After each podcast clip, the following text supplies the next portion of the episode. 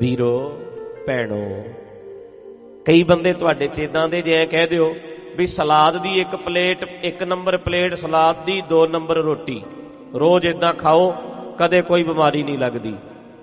ਕਹਿਣਗੇ, ਲੈ ਕੱਲ ਤੋਂ ਸਟਾਰਟ ਨੰਬਰ 1 ਪਲੇਟ ਆਏਗੀ ਸਲਾਦ ਦੀ ਭਰ ਕੇ।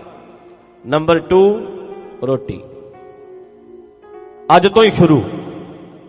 ਚੰਗੀ ਗੱਲ ਸੁਣੀ, ਜ਼ਿੰਦਗੀ ਦੇ ਵਿੱਚ ਲੱਗੂ ਨੰਬਰ 1 ਪਲੇਟ ਸਲਾਦ ਨੰਬਰ 2 ਰੋਟੀ ਭਰ ਕੇ ਪਲੇਟ ਸਲਾਦ ਦੀ ਖਾਣੀ ਵੈਸੇ ਵੀ ਅੱਧੀ ਭੁੱਖ ਰਹਿ ਜਾਣੀ ਰੋਟੀ ਦੀ ਤੇ ਬਿਮਾਰੀ ਕੋਈ ਆਉਣੀ ਨਹੀਂ ਇੰਨਾ ਦੇਸ਼ਾਂ ਚ ਆਈਦਾ ਨਾ ਮੈਂ ਆਪਣੀ ਗੱਲ ਕਰਦਾ ਵੀਰੋ ਭੈਣੋ ਸਾਡੇ ਇੰਡੀਆ ਵਿੱਚ ਇੱਥੋਂ ਵਰਗਾ ਸਲਾਦ ਨਹੀਂ ਮਿਲਦਾ ਖੀਰੇ ਮਿਲਦੇ ਅੱਜ ਕੱਲ ਮੂਲੀਆਂ ਅੱਗੇ ਗਾਜਰਾਂ ਵਗੈਰਾ ਪਰ ਇੱਥੇ ਆ ਪੱਤੇ ਜੇ ਕਈ ਇਦਾਂ ਦੇ ਐ ਸੈਲਡ ਜਿਹੜਾ ਹੁੰਦਾ ਹੈ ਮਿਕਸ ਬੜਾ ਕਮਾਲ ਦਾ ਕੋਈ ਵੀ ਪ੍ਰੋਬਲਮ ਨਹੀਂ ਹੁੰਦੀ।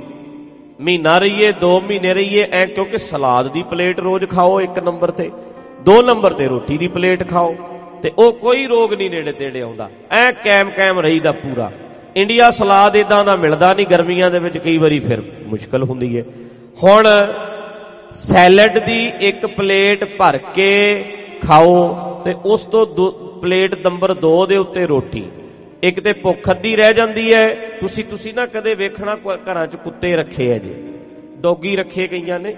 ਜਿੱਦਣ ਡੌਗੀ ਬਿਮਾਰ ਹੋ ਜਾਂਦਾ ਫਿਰ ਉਹ ਘਾਹ ਖਾਂਦਾ ਹੈ। ਜਾਣ ਜਾਣ ਕੇ ਘਾਹ ਖਾਏਗਾ। ਘਾਹ ਜਦੋਂ ਖਾਂਦਾ ਹੈ, ਉਹ ਘਾਹ ਖਾ ਖਾ ਕੇ ਕੁੱਤਾ ਆਪਣੇ ਆਪ ਨੂੰ ਠੀਕ ਕਰਦਾ ਹੈ। ਇਹ ਜਿਹੜੇ ਸੈਲਡ ਨੇ, ਹਰੀਆਂ ਸਬਜ਼ੀਆਂ, ਇਹ ਬਹੁਤ ਠੀਕ ਕਰਦਾ ਸਾਨੂੰ ਅੰਦਰੋਂ। ਹੁਣ ਆਪਾਂ ਆ ਗੱਲ ਸੁਣ ਲਈ। ਸਮਝਦਾਰ ਬੰਦਾ ਪਤਾ ਕੀ ਕਹਿੰਦਾ ਗੱਲ ਸਿਆਣੀ ਹੈ, ਆਯੁਰਵੈਦਿਕ ਮੁਤਾਬਕ ਠੀਕ ਹੈ, ਆਪਾਂ ਲਾਗੂ ਕਰੋ। ਇੱਕ ਪਤਾ ਕੀ ਕਹਿੰਦਾ? ਉਹ ਕਿਹੜਾ ਸਲਾਦ ਖਾਵੇ? ਸਾਹਮਣੇ ਜਦੋਂ ਲੈਗ ਪੀਸ ਪਏ ਹੋਣ, ਤੇ ਸਲਾਦਾਂ ਲਕੇੜਾ ਵੇਖੇ ਫਿਰ? ਜੀ ਕਰਦਾ ਅਗਲਾ ਕਹਿੰਦਾ, ਪਰੌਂਠੇ ਆਉਣ ਦੇ ਜਿਹੜੇ ਬਣੇ ਨੇ, ਤੂੰ ਆ ਪਲੇਟ ਭਰ ਕੇ ਸਲਾਦ ਦੀ ਕਿਹੜਾ ਖਾਂਦਾ ਆਮ ਬੰਦੇ ਇਦਾਂ ਕਰਦੇ ਆ। ਪਰ ਵੇਖੋ, ਜਿਹੜਾ ਬੰਦਾ ਸਮਝਦਾਰ ਹੈ, ਜਿਹੜਾ ਦਿਮਾਗੀ ਬੰਦਾ ਹੈ, ਜਿਹੜਾ ਬੰਦਾ ਸਿੱਖਣਾ ਚਾਹੁੰਦਾ ਹੈ, ਜਿਹੜਾ ਸਿੱਖ ਹੈ, ਜਿਹੜਾ ਹਰ ਚੀਜ਼ ਸਿੱਖਣੀ ਚਾਹੁੰਦਾ ਹੈ, ਉਹਦਾ ਫਿਰ ਧਿਆਨ ਹੁੰਦਾ ਗੱਲ ਚੰਗੀ ਹੈ, ਲਾਗੂ ਕਰਕੇ ਵੇਖਦੇ ਆ। ਤਿੰਨ ਕੁ ਮਹੀਨੇ ਕਰਕੇ ਵੇਖੀਏ, ਤਜਰਬਾ ਕਰੀਏ, ਲਾਗੂ ਕਰੀਏ। ਜੇ ਖਰਾਬ ਹੋਏਗੀ ਛੱਡ ਦੇਾਂਗੇ ਪਰ ਗੱਲ ਸੋਹਣੀ ਹੈ, ਲਾਗੂ ਕਰਦੇ ਆ। ਲਓ ਜੀ, ਆਪਾਂ ਸੁਣ ਲਿਆ, ਦੋ ਗਲਾਸ ਪਾਣੀ ਦੇ ਸਵੇਰੇ ਉੱਠ ਕੇ ਭਰ ਕੇ ਪੀਓ ਨਿਰਨੇ ਕਲੇਜੇ, ਮੁੜ ਕੇ ਬਾਅਦ ਚ ਚਾਹ ਚੂ ਪੀ ਲਓ, ਪਹਿਲਾਂ ਤੁਸੀਂ ਇਹ ਪੀਓ। ਬੰਦਾ ਕਰਕੇ ਵੇਖੇ। ਹੁਣ ਇੱਕ ਬੰਦੇ ਨੇ ਹੁੰਦਾ ਹੈ, ਇਧਰੋਂ ਸੁਣ ਲਿਆ, ਇਧਰੋਂ ਕੱਢ ਲਿਆ। ਤੇ ਸੱਚਾ ਗੁਰੂ ਵੀ ਕੀ ਕਰੇ? ਹੁਣ ਮਹਾਰਾਜ ਨੇ, ਸੁਣੋ ਇਧਰ।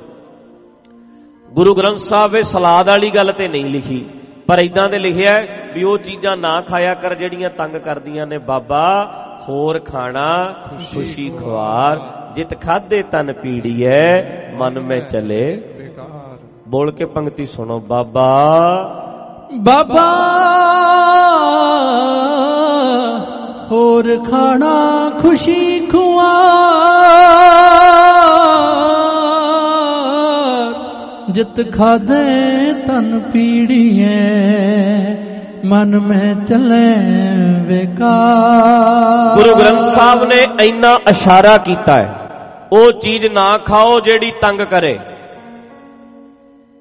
ਤੰਗ ਕਰੇ। ਪਰੇਸ਼ਾਨ ਕਰ ਦੇਵੇ ਜਾ ਕੇ ਨਾ ਖਾਓ। ਹੁਣ ਆਪਾਂ ਮੰਨ ਲਓ, ਬਈ ਬਹੁਤ ਪਲੇਟਾਂ ਪੰਜ ਚਾਰ ਸਮੋਸੇ ਸਮਾਸੇ ਖਾ ਖੂ ਕੇ ਆਈਏ ਤੰਗ ਹੋਈ ਜਾਈਏ ਮੁੜ ਕੇ। ਮੁੜ ਕੇ ਕਹੀਏ, ਸਿਰ ਭਾਰਾ ਭਾਰਾ ਹੋ ਗਿਆ ਹੈ, ਮੇਰੇ ਐਸਿਡ ਬਣ ਗਿਆ ਹੈ, ਮੈਨੂੰ ਐਸਿਡ ਵਾਲਾ ਕੈਪਸੂਲ ਦਿਓ। ਮਾਰ ਕਹਿੰਦੇ, ਇਹੋ ਜਿਹਾ ਨਾ ਖਾਇਆ ਕਰ, ਨਾਲੇ ਤੇਰੇ ਅੰਦਰ ਵਕਾਰ ਪੈਦਾ ਹੋਣਗੇ, ਨਾਲੇ ਪੀੜਿਆ ਜਾਏਗਾ। ਗਲਤ ਖਾਣਾ ਖਾ ਕੇ ਪੀੜਿਆ ਜਾਏਗਾ। ਤੰਗ ਹੋਏਗਾ ਸਾਰਾ ਦਿਨ। ਜ਼ਿਆਦਾ ਗਲਤ ਖਾਣਾ ਰਾਤ ਨੂੰ ਭੋਜਨ ਖਾ ਕੇ ਸੌਵੋ, ਸਵੇਰੇ ਤੁਹਾਡੀ ਚੱਜ ਤਰ੍ਹਾਂ ਅੱਖ ਹੀ ਨਹੀਂ ਖੁੱਲਣੀ, ਸੁਸਤੀ ਰਹੇਗੀ। ਵਧੀਆ ਬਿਜ਼ਨਸ ਨਾਲ ਮੀਟਿੰਗ ਕਰਨੀ ਸੀ, ਉੱਥੇ ਤੈਨੂੰ ਵਾਸੀਆਂ ਹੀ ਆਈ ਜਾਂਦੀਆਂ ਸੀ। ਕਿਉਂ? ਰਾਤ ਵਾਲੇ ਖਾਦੇ ਦਾ ਅਸਰ ਹੈ। ਜਿਹੜਾ ਰਾਤ ਖਾਦਾ, ਉਹਦਾ ਅਸਰ ਹੈ। ਗੁਰੂ ਗ੍ਰੰਥ ਸਾਹਿਬ ਨੇ ਇਸ਼ਾਰਾ ਕੀਤਾ ਹੈ, ਗਲਤ ਨਹੀਂ ਖਾਣਾ। ਤੇ ਆਪਾਂ ਮੰਨ ਲਈਏ ਵੀ ਹਾਂ, ਗੱਲ ਠੀਕ ਹੈ, ਜ਼ਿੰਦਗੀ 'ਚ ਲਾਗੂ ਕਰੋ ਬਈ। ਖਾਣਾ ਖਾਣ ਸਾਰ ਭੱਜ, ਉਹ ਭਾਈ ਖਾਣ ਸਾਰ ਸੌਣਾ ਨਹੀਂ, ਸੈਰ ਕਰਨੀ ਹੈ। ਇੱਕਦਮ ਸੌ ਨਹੀਂ ਜਾਈਦਾ। ਰੋਟੀ ਖਾਧੀ, ਬੈਠੇ ਰਹੇ, ਫਿਲਮ ਲੱਗੀ ਹੈ ਟੀਵੀ ਲੱਗਾ ਹੈ ਰਿਮੋਟ ਚੁੱਕਿਆ, ਉੱਥੇ ਹੀ ਖਾਣਾ ਆ ਗਿਆ, ਖਾਣਾ ਖਾ ਕੇ ਬਸ ਸਿੱਧੇ ਬੈੱਡ ਤੇ ਗਏ ਤੇ ਲਿਟ ਗਏ। ਨਹੀਂ, ਰੋਟੀ ਖਾ ਕੇ ਅੱਧਾ ਘੰਟਾ ਘੰਟਾ ਵਾਕ ਕਰਨੀ ਹੈ, ਸੈਰ ਕਰਨੀ ਹੈ। ਚੰਗੀ ਗੱਲ ਸੁਣੋ, ਜ਼ਿੰਦਗੀ ਵਿੱਚ ਲਾਗੂ ਕਰੋ।